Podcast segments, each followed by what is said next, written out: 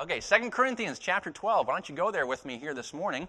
Second Corinthians chapter 12. And as you're turning there, I'll kind of give you just a little bit of a um, kind of an update on, on, what's going on.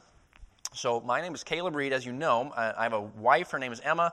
Uh, we have a couple kids. So, Gilbert is two years old, and then I've got a little girl named Ginger. Ginger is only eight weeks old. So, she was born right before Christmas, and then uh, uh, we had to leave the north. Uh, originally, I am from the state of Maine. Maine is where I grew up, so I'm a born and raised New England, you know, Yankee, as you would all call down here.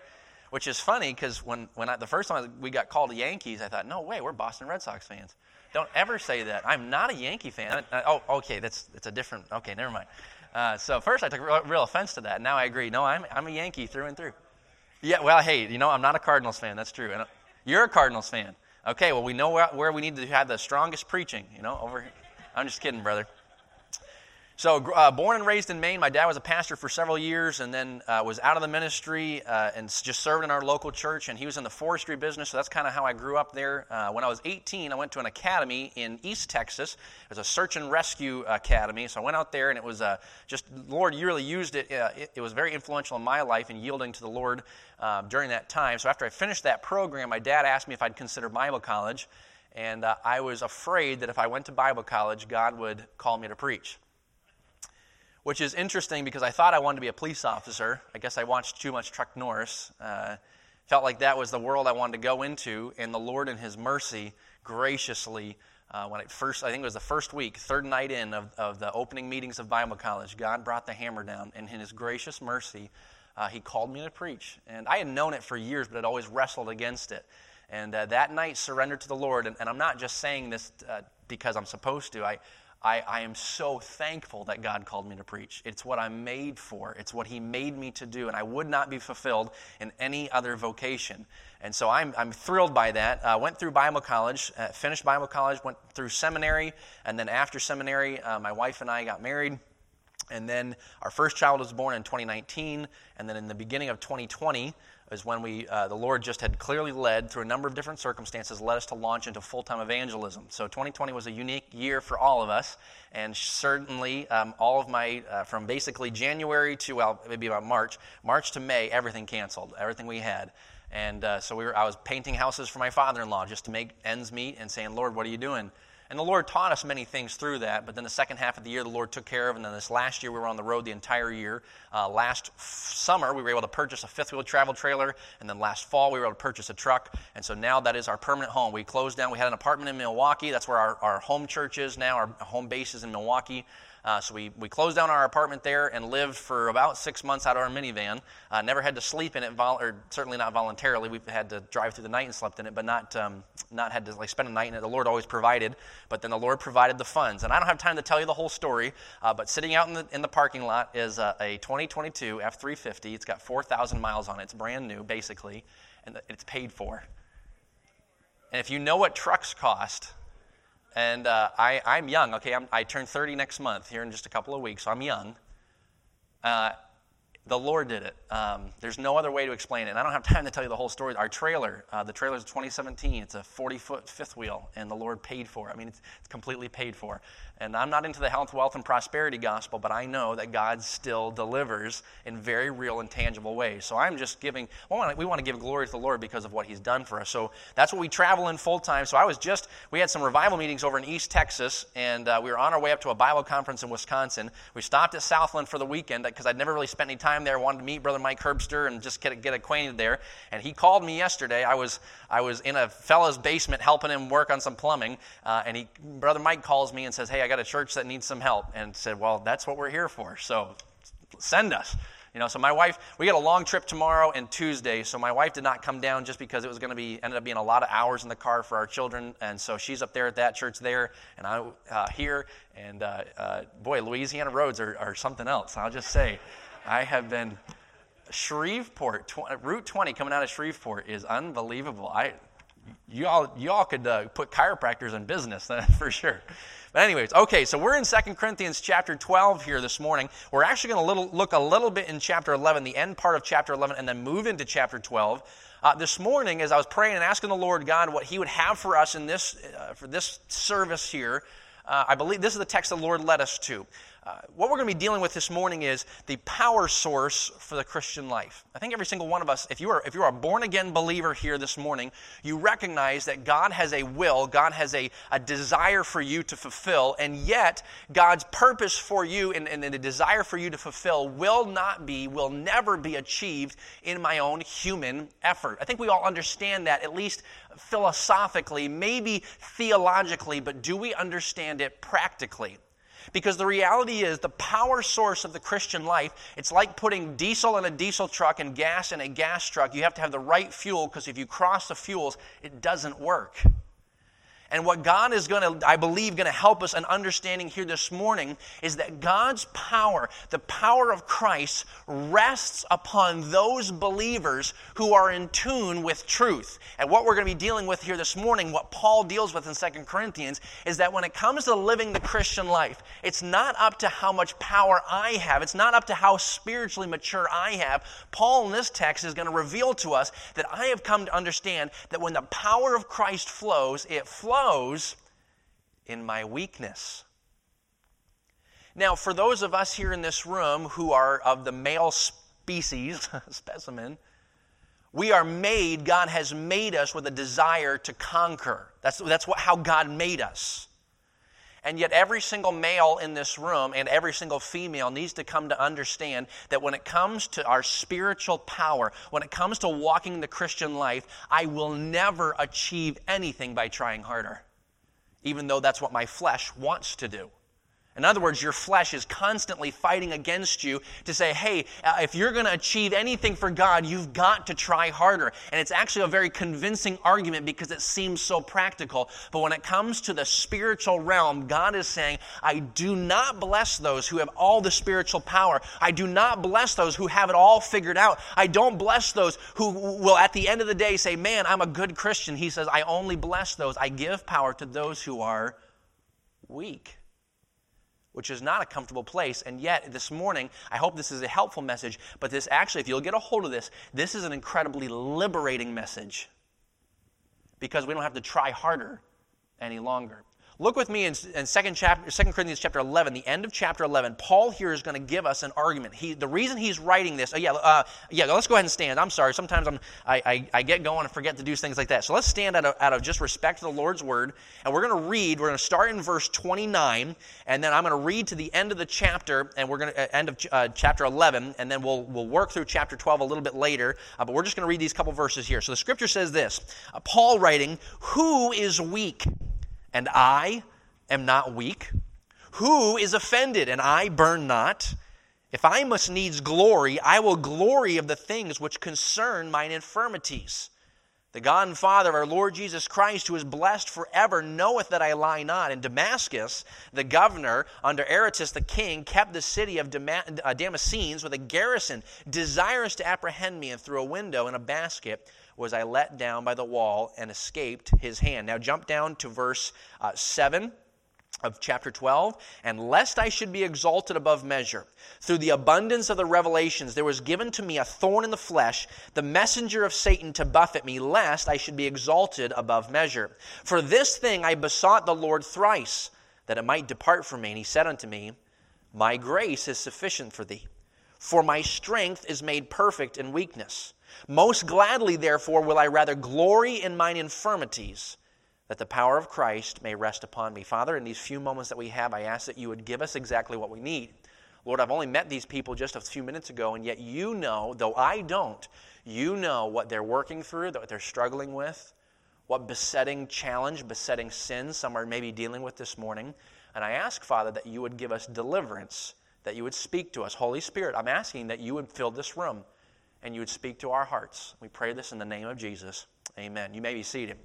In context, here's what's going on. Paul is writing to the, uh, to the Corinthians because there has been a, a, a, group of detractors that have, have made it known that they don't think Paul is really all that great of a Christian. In other words, these detractors in Corinth are basically saying, hey, Paul, we don't think that you're really that great of an apostle just because you had some weird vision back on the road where you fell off your horse. That's not that big of a deal. Uh, Paul, other people can church, plant churches. Paul, other people can preach the gospel. You have no authority over us. And Paul's response to these detractors, of course, he's a man, you understand, who, who went through incredible toil and turmoil for the cause of the gospel, being shipwrecked, being beaten, being stoned, uh, giving of his own lifeblood, a, a man who was so committed and dedicated, especially to the church at Corinth. These men are incredibly disrespectful. And so, in his response to these detractors, who have basically said, Paul, you think you're, you're, you're, you're, you're all that in a bag of chips, and we don't think you are, Paul, in his response to this, begins to defend his apostolic authority. And he says, Look, hey, I saw God. God spoke to me. The gospel that I am giving you, and he, the same message he gives in Galatians look, the gospel I'm giving to you is truth, it's purity. And if anyone distra- uh, distracts you from that gospel, you're off the deep end. No, I'm telling you what God gave to me. You ought to listen to me because I have apostolic authority. However, when it comes to Paul and who Paul is, little old Paul, Paul does not stand up to his uh, detractors, does not stand up to those who are accusing him, criticizing him. He does not stand up and say, Look, you ought to listen to me because I'm a good Christian. No, Paul says, when it comes to me and who I am, I'm actually incredibly weak. You ought to listen to me because it's God's message, and God's message is power. When it comes to Paul, though, I am weak. Look with me there in verse 29. He says this Who is weak? And I am not weak? Who is offended and I burn not? If I must needs glory, I will glory of the things which concern mine infirmity. So here's what he's trying to get across. He's saying, look, when it comes to spiritual ability and spiritual power, there's not one Christian who has a corner on spiritual power over another. In other words, your pastor, uh, Pastor Creel, I've never met him, but I talked to him briefly on the phone yesterday. Pastor who maybe has been saved for longer than some here, maybe has gone and done Bible education more than some here, that does not give pastor it does not give me a, a, a, a, deeper, a fuller um, power than you who are sitting in the pew. In other words, just because I have a bachelor's and a master's does not mean I have any more spiritual power to live the Christian life than someone who got saved yesterday. Because the truth is, and what Paul is saying, is every single one of us, we are incredibly weak. Now, in this passage, he's not dealing with physical strength. In other words, he's not saying, hey, I'm weak, I, you know, I can't even do a push up. That's not what he's talking about. He's dealing with spiritual strength. He's dealing with the power to be able to get into the Word and to mean anything to him. He's talking about the power over temptation. He's talking about the ability to have a, the, the right word to give someone the gospel. He's talking about the power uh, to stand against those who have denied the gospel and to, to speak with authority. He's talking about the power to love a wife. He's talking about the power to, to say no to pornography. He's talking about the spiritual power. That's what he's dealing with here. And when it comes to spiritual power, boy, Paul's got to have something together, doesn't he? Paul, who wrote the majority of the New Testament. Paul, who uh, probably, when it comes to, to, to philosophical education and, and, spiritual education, religious education, the man was, would have multiple PhDs in our, in our understanding today. But when it comes to spiritual power, Paul says, I'm weak. Now, that word weak that he uses, he's not saying, like, you know, I'm, I'm kind of strong. In other words, I've got a little bit of strength. No, he's saying, when it comes to spiritual power, I have nothing. Oftentimes, when we think of the word weakness, uh, if we, if we were to say, if someone heard this morning, hey, Pastor Creel is, is he's, he's feeling pretty weak. Okay, we would all think, well, he's feeling pretty weak. He can probably get out of bed, but he's, he's not strong enough to preach. So we, we would think, we often think of weakness as in, comparative strength. Okay, so let me I'll try to illustrate this. If, uh, if Brother Kirk and I, if he came down here and, and he and I were going to have an arm wrestling match, uh, looking at his biceps and looking at mine, which they're not very big, uh, who do you think would win? If, if Brother Kirk came down here and we had an arm wrestling match, who would win? Come on, be okay. Kirk. Okay, Mama says Kirk for sure. Okay, we, uh, and I'll, I'll, tell you, I'm not very strong. Okay, so Kirk comes down here. He and I have an arm wrestling match. I probably couldn't even put up that long of a fight. Kirk would probably beat me in an arm wrestling match pretty quickly, which would prove Kirk is stronger, stronger than me, which would mean I'm weaker than Kirk. Now, if Blake, your son, came up here, you all know Blake, little guy. How old's Blake? Um, Drake. Drake. You don't probably don't know Blake. Okay, Drake. How old, how old's Drake? Was that? Four. Okay, so four. If, if four-year-old Blake comes up here, Drake comes up here, and he and I have an arm wrestling match, even though I'm weaker than Kirk, Drake comes up here, and he and I have an arm wrestling match. Who's going to win? Of course, I'm going to win.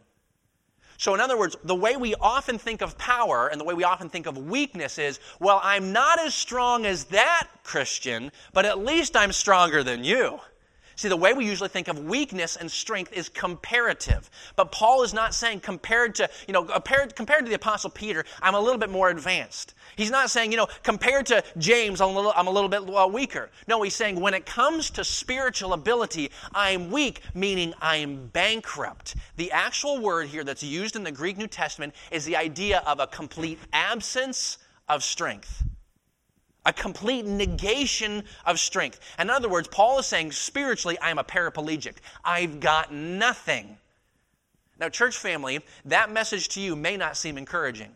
But this morning, you cannot appreciate the understanding of what 2 Corinthians chapter 12 is dealing with. You cannot understand the power of Christ rests upon me. You will not understand it, you will not appreciate it, and you will not access it until you first understand I'm weak. So, in other words, spiritually, church family, you have no power tomorrow morning to rise up in the morning and get, in, get into the Word and it's mean anything to you. Even if you've been saved for 40 years, even if you have a tradition and a ritual of always being in the Word, when it comes to you and your ability and me and my ability, I cannot make the Word come alive, no matter how hard I try. I can go outside and I can knock on doors for, for eight hours, but when it comes to my ability to convince that person that they need to get the gospel, I have nothing. I have nothing to offer. In fact, the reality is, as a preacher, when I come and stand behind the pulpit, I have no power to convince you of anything in that word unless the Lord does it. So we all have to come to realize we are just like Paul. He's saying, Look, I'm just as weak as you are. And the truth is, though I've just met you all, you all look a lot like me. And I know I'm bankrupt of power. So you say, Well, that's not a really helpful message. Church family, if you don't get a hold of this, if you don't begin to, to, to, embrace this truth, you will never receive the power of Christ. It's like this. If you're giving someone the gospel and you go out and you sit down with them and you're going to give the guy the gospel, he's, he's saved, or lost, excuse me, he's on his way to hell, you're going to give him the law. You're going to, hey, look, did you know that the scripture says, thou shalt not lie, thou shalt not covet, thou shalt not steal, thou shalt not uh, uh, uh, uh bear false witness. Uh, you're not supposed to, uh, you're supposed to honor the, your, your parents and, and keep the Sabbath. You're going to deal with the fact, you're going to get him to the point where he realizes, man, I deserve hell. You're going to quote Romans chapter uh, 3, verse 23 and 623, and, and you're going to give him the Romans road. You're going to explain to him, look, you, because of your sin, you deserve to go to hell. Because you've cussed God's name and because you swore against him, God says, I will not hold him guiltless. And he says, the wages of sin is death. You've got to realize that you deserve to go to hell. If you were giving someone the gospel, that's how you would do it. And the reality is, a gospel that does not give them the bad news first will rarely be effective they have to understand what they're saved from. So if you give the gospel, you're going to start with the law first, and they need to realize their deplorable state. Church family, it is the exact same way in the Christian life. When a man begins to realize, man, I, if I die tomorrow, I'm on my way to hell, and I will burn for eternity with the devil and his angels, and I will sink into an everlasting pit where there's torment and weeping and wailing and gnashing of teeth. And if I die tonight, I'm on my way to eternal damnation. And when he begins to realize that, and then you give him the good news of Jesus Christ, that person, if the Spirit is working in him, is beginning, going to begin to say, Man, Jesus Christ, I want him because he is my salvation. And no man trusts Christ until he realizes that he is going to die in hell church family, you will never access the power of Christ until you realize I've got nothing. See, the reality is there's a lot of us out here this morning and across America who are really trying to be good Christians because that's what we've been told we're supposed to be or do. In other words, there's some circles that say, hey, you better be out soul winning at least 14 hours a week. Hey, man, you better be out uh, witnessing to that person, and, and you ought to be in that word. You ought to be going through the word at least once a year, and you ought to be in prayer. And, and they actually can turn Christianity in a, into a list of rules that we're supposed to do. And some people, because of their discipline, get to the point where they do a lot. But God, Jesus Christ, did not come to this earth to save you, to give you a list of dues. God came to this earth to save you, to show you His power, to show you His person, to show you His relationship. So, what He's interested in is not a person who's got it all figured out for the Lord. He's interested in a person who says, Lord, I've got nothing and I need you. That's the person that Jesus can deliver. Look, brothers in this room, if there's someone in this room who is struggling with the issue of pornography, you say, why you bring that up? Because today, in our evangelical churches, three out of every four men is struggling. According to the statistics, three out of every four men in our evangelical churches today are regularly viewing it. That's why I'm bringing it up, because it's that big of a deal. Three out of every ten ladies in our evangelical churches today are struggling with this. You say, I can't believe it. You know, have to get your head out of the sand because the reality is it's ruining our churches, it's ruining our Christian schools, it's ruining our homes. And if we continue to think, well, that's deplorable, I can't believe anybody in my home would ever think about that, you actually may be missing something in your home. If there's a man in this room who is struggling with pornography, you are not shameful, you're captive. You're in bondage. And no matter how hard you try, if you think you have some ability to get out of it, you will stay in bondage. Jesus said in Luke chapter 4, when he came, he said, My purpose, my fulfillment is to heal the brokenhearted, to preach deliverance to the captives, to heal those who have been bruised. This morning, if you are struggling with some kind of sexual addiction, you will never find freedom until you come to the place where you realize, God, I've got nothing, and I need you. And God, I can't keep this face up any longer. Lord, I need you because God's powers, we'll find in chapter 12, rests on those who are weak. Church family, if I could have put it this way, would you be willing this morning to embrace your bankruptcy you spiritually? Would you be willing this morning? Uh, let me put it this way. Several years ago, uh, I heard a message that was dealt with out of this text and the preacher, his phrasing he used, and I just used it a minute ago, his use, phrasing was bankruptcy. And he challenged us to embrace bankruptcy. And I remember uh, this would have been about five years ago. So I was uh, I was either in seminary or, or, finishing up college. I can't remember where I was exactly in the schooling. Uh, but when he preached that message, um, I had really climbed the ranks in my Bible college. I was the student body president of our school. Uh, was one of the um, leaders in the student body. I was getting ready to be the dorm supervisor for the men's dorm on the, on the guy's side and really had climbed the ranks, had, gotten, had been disciplined, had said no to pornography, was really growing. And when he began to preach that, I remember sitting there in my, in my pew thinking, what? I've gone this long as a Christian. I've tried this hard and I've, tr- I've worked at it so much. And I've done the Christian disciplines and I've got out and I've done Bible studies. And you're telling me I'm empty? You're telling me I'm weak? And I couldn't get a hold of the power of this passage because I was so distraught that I was spiritually bankrupt. And when the message was preached and the message was finished, I walked out of there discouraged because all I got was as the sinner saying, Man, I'm on my way to hell, but I never got the provision in Christ.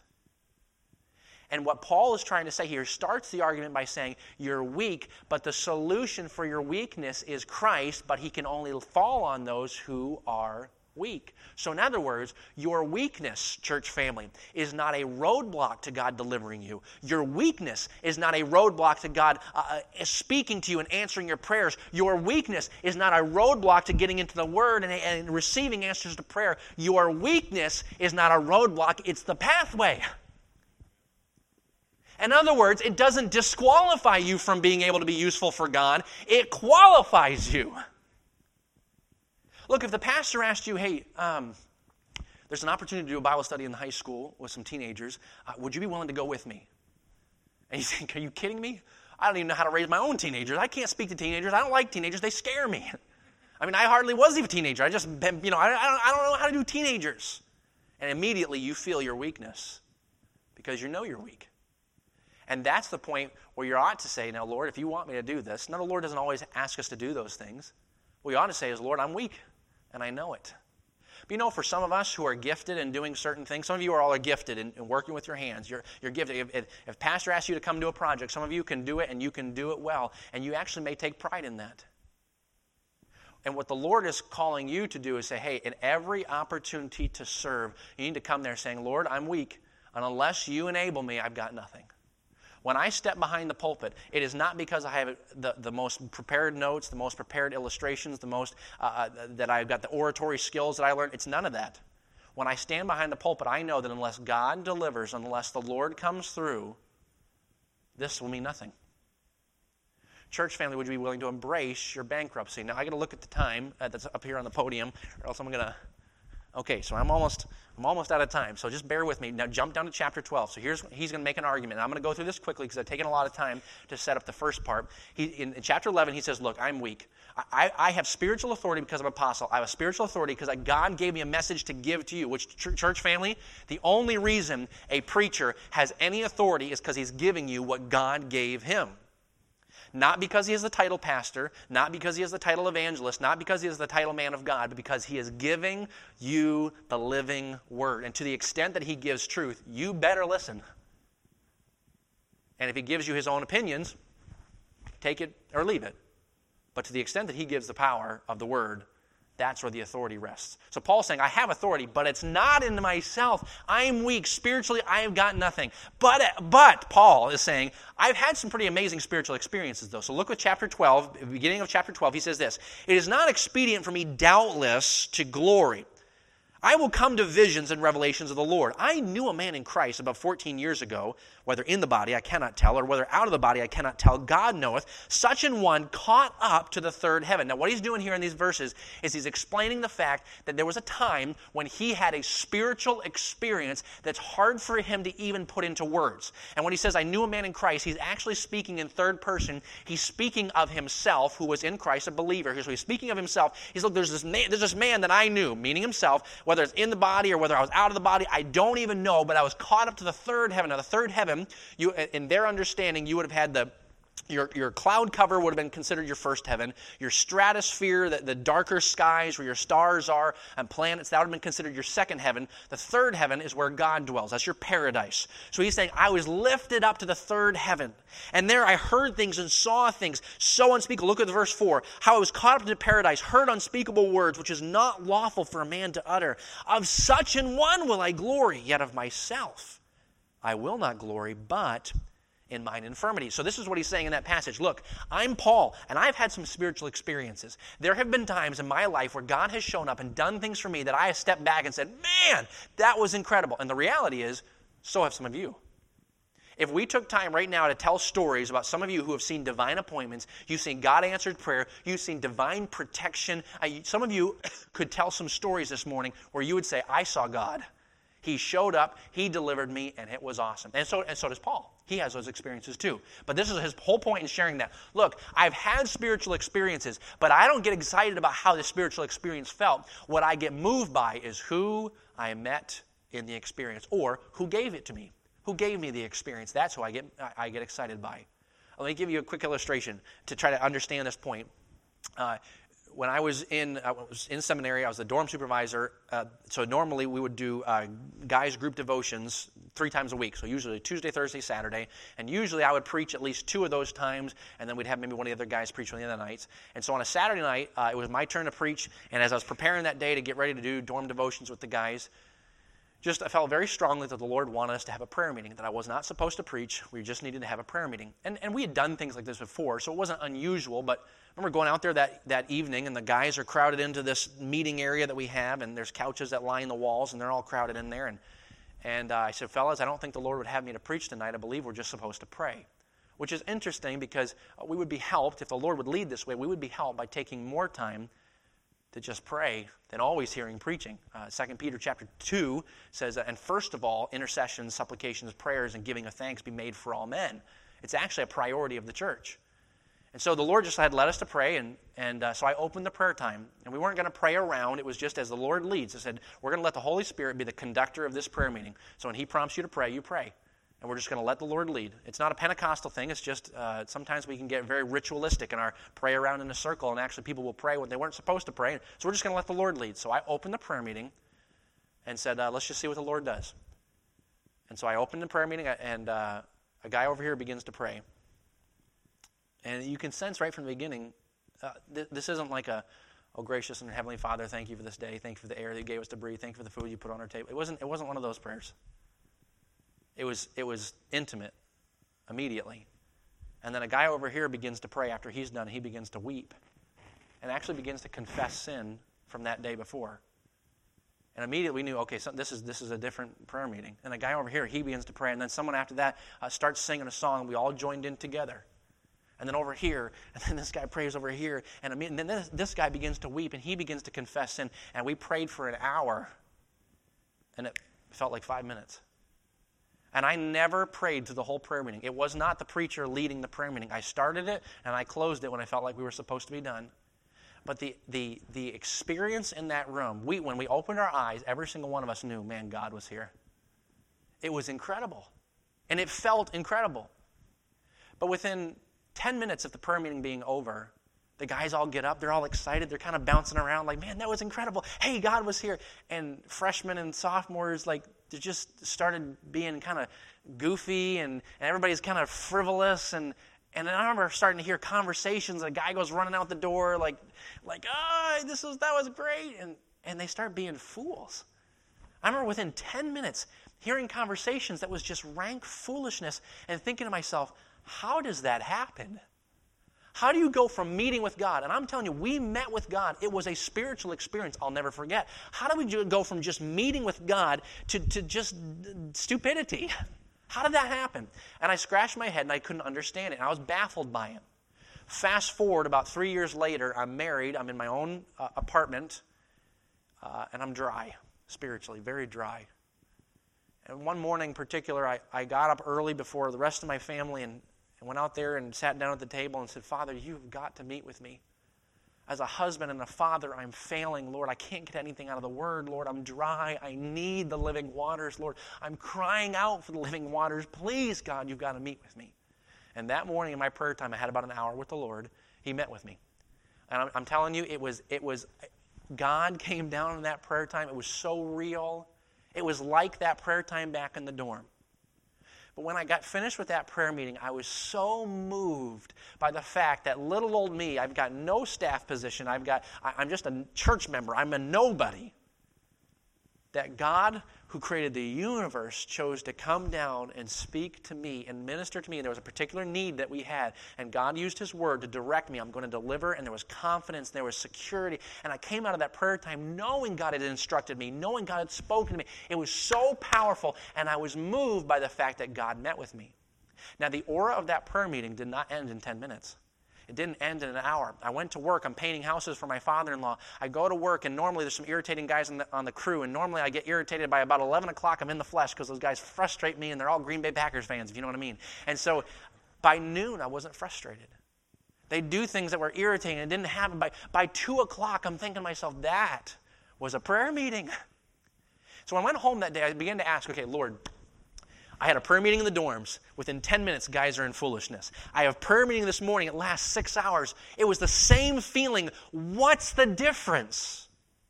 And the difference was in the dorm, we got excited about how it felt. That's immaturity. Does God give us feelings? You better believe it. He created it. But when you live your spiritual life rising and falling on how things feel, you will be intrinsically always immature. The other prayer meeting, it felt awesome, but I was moved by who met with me. Do you get, do you get the difference? And what Paul, Peter, Paul, excuse me, is saying in this is, look, I've had the spiritual experiences, but the thing that moves me is the fact that I met with God, who is the power, who is the source of all life. From Him flows everything. The thing that moves me, the thing I get excited about, the thing that I'm going to boast about is that God meets with me. Now he says this, and this is where we're going to finish. He says, Now look, I had the spiritual experience, and lest I get excited about, man, now I am a spiritual person, because it's very easy. When you start meeting with God and you realize other Christians don't, it'd be very easy to start saying, Well, you should meet with God. I mean, I do. It'd be very easy to do that. And so Peter, uh, Paul, excuse me, says, Now, now the Lord had to make sure that lest I get too excited, he gave me something. So look with me in verse 6. For though, excuse me, verse 7, and lest I should be exalted above measure through the abundance of the revelations, there was given to me a thorn in the flesh, the messenger of Satan to buffet me, lest I should be exalted above measure. For this thing I besought the Lord thrice that it might depart from me. So here's what he's saying God allowed something in my life to remind me, you're weak.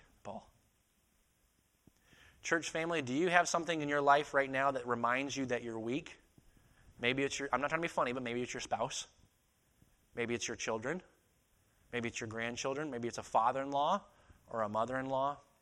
Maybe it's your job situation, and, and to you, it seems like a thorn in the flesh.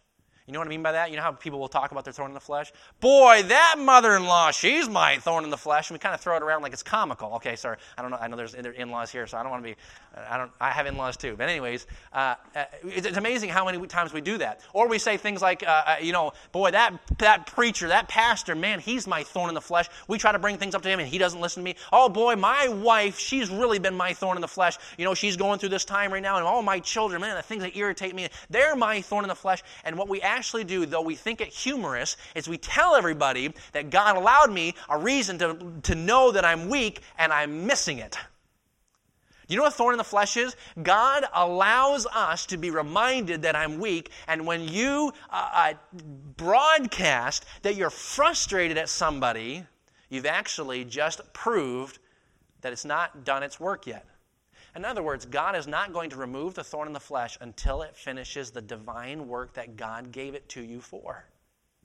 And in Paul's situation, the Lord didn't remove it, as best we know.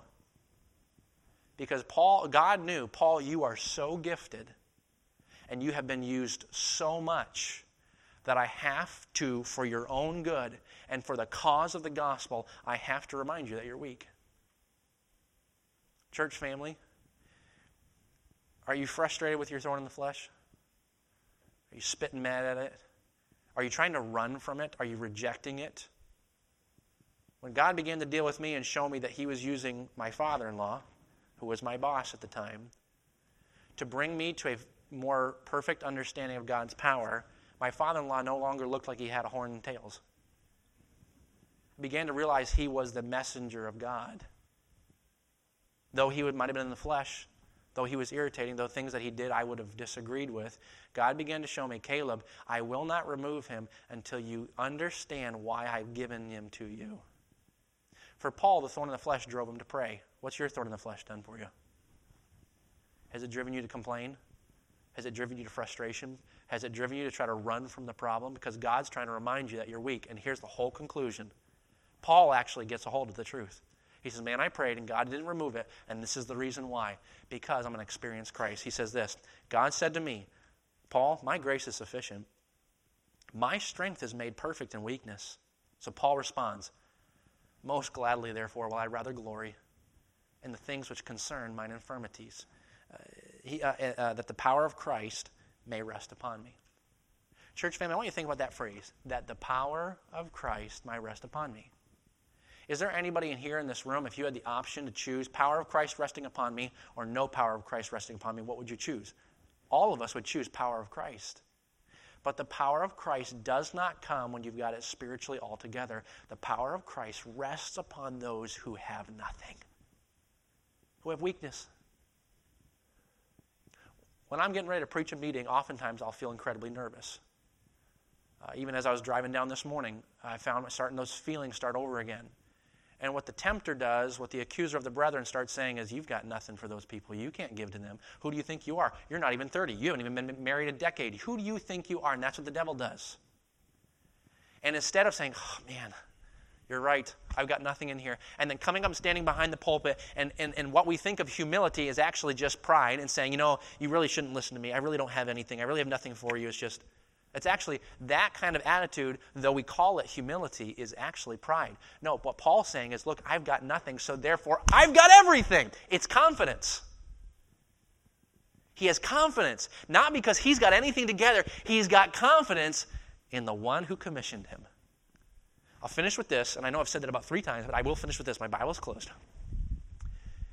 Is, if this message is true, that God delights to deliver those who are weak, that, God deli- that God's pathway is to deliver those who need Him. Would we see this in the scripture anywhere? I believe we see this illustrated in multiple places. Peter walking on water would be one of them, where Peter, standing in the boat, he doesn't even know how to swim. And he says, Lord, if it be thou, bid me come. And the Lord says, Come. And the Lord was not inviting him to drown, the Lord was inviting him to walk on water. You think about the, the, amount of time that he spent in the water and the amount of time he spent on the water. He spent, we don't know the exact amount of time, but I think it's safe to say at least 75% of the time that he was out of the boat, he was walking on water. So when God said, come, when Jesus said come, it was an invitation to succeed. And Peter climbed out of the boat using physical muscles. But when Peter climbed out of the boat, he was doing that which was impossible because he couldn't do it for himself. That's who God is. But I also see in the Old Testament the example of David. David is a young man, maybe in his early 20s. He's come down to the camp and he has heard that, that across the valley there is a man who has been blaspheming God. According to Levitical law, that giant ought to be stoned to death. And David coming down into the camp, hearing as that man is blaspheming their divine Jehovah and nobody is doing anything. And David, who's already seen the lion and the bear, says, Come on, guys, is there not a cause?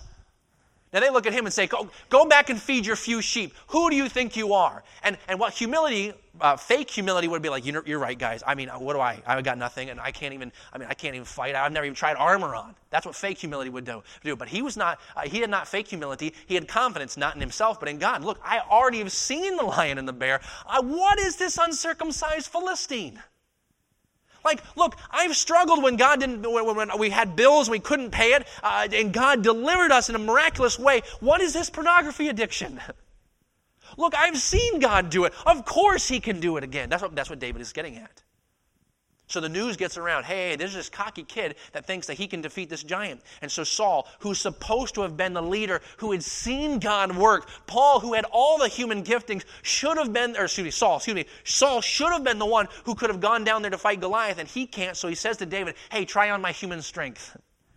Put on this helmet and put on my armor. And David says, no, no, no, I haven't proved these things, but I, there's someone I have proved.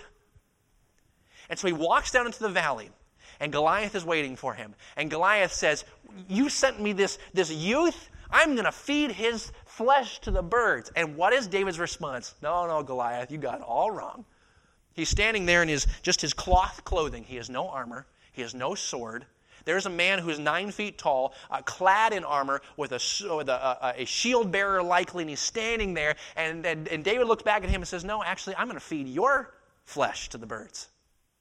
Now, to us, we would say, man, that kid's got spunk. He's got a little attitude. He, eh, you know, he walks with a spring in his step. No, he didn't. It wasn't pride at all. He's looking at him, and he said, and here's the, here's the key. He said, I'm going to feed your flesh to the birds, for the battle, say it with me, is the Lord's. He got a hold of it. I don't have anything. I, I, I don't even know how to uh, handle a sword. But I've seen God deliver. I know his ways. I've seen his works. What are you to my great Jehovah? The battle's the Lord's. Church family, what Paul is getting across, what Peter experienced on the water, what David knew is, I've got nothing. So therefore, I'm in the perfect position to see the power of Christ. Church family, this morning, would you be willing to embrace your bankruptcy? To stop trying for you tomorrow morning, when you rise in the morning, your responsibility is not get sit, sit down with the Lord and say, God, I'm going to try. Your responsibility is to say, Father, I've heard that you're an amazing person. Jesus, I've heard you're a friend, but I haven't met you. Yeah, I'm saved, but I don't know you closely. And Lord, I need you to show up. Would you do something for me that I cannot do for myself? The power of Christ. Most gladly, therefore, I get excited about infirmities, about reproaches, about necessities for when I am weak, then am I strong. May I ask all to bow your heads with me this morning and close your eyes? I, I don't know what you are struggling with or dealing with, but as I said earlier, if you're anything like me, which you are, you have some needs this morning. There's some of you that have been struggling with a besetting sin. There's some of you that have been struggling with a, a coworker that they just, they just irritate you. And you desperately need the power of Christ, as I do. Would we be willing this morning to begin getting excited about the fact that, wait, I'm weak? Of course I'm weak. That means God wants to deliver me. This morning, if God spoke to you in a specific way, whether it be that you this morning began to realize, I'm weak. Maybe this morning you began to realize the power comes because I'm weak. Maybe this morning you were stirred by the fact that God's ability is far beyond anything you have tapped into yet. But this morning, if God specifically spoke to you, would you be willing to be honest and say, Father, I heard you. You spoke with me. Would you be willing to raise your hand and say, Yes, Lord, I heard you? Yes, a number of hands over here, a number of hands there. Yes, a number of hands. Which is likely because you're just like me and I need this. Can I ask you all, this is going to be a little bit different. I don't know if you're used to invitations, but I just want to ask you to stand with me. I think it'd be helpful this morning. Let's just all go ahead and all stand. And all I'm going to do is I'm going to invite you that if God stirred you and you need to transact with the Lord right now, what I want to encourage you to do is to actually sit back down in your pew and have a time with the Lord. And the reason I do this is because sometimes we get fearful. And it's helpful to make a move, to actually make a physical action of humility before the Lord. And so, if God has stirred you and you need to talk with the Lord right now, you need to lay out your weakness, you need to uh, lay your, your burden before the Lord, why don't you just go ahead and sit back down and you have a talk with the Lord right now? You just, just do business with Him. Maybe it's a person that you've been witnessing to and they just won't listen and you feel exhausted and need to get excited about your weakness and the power of Christ.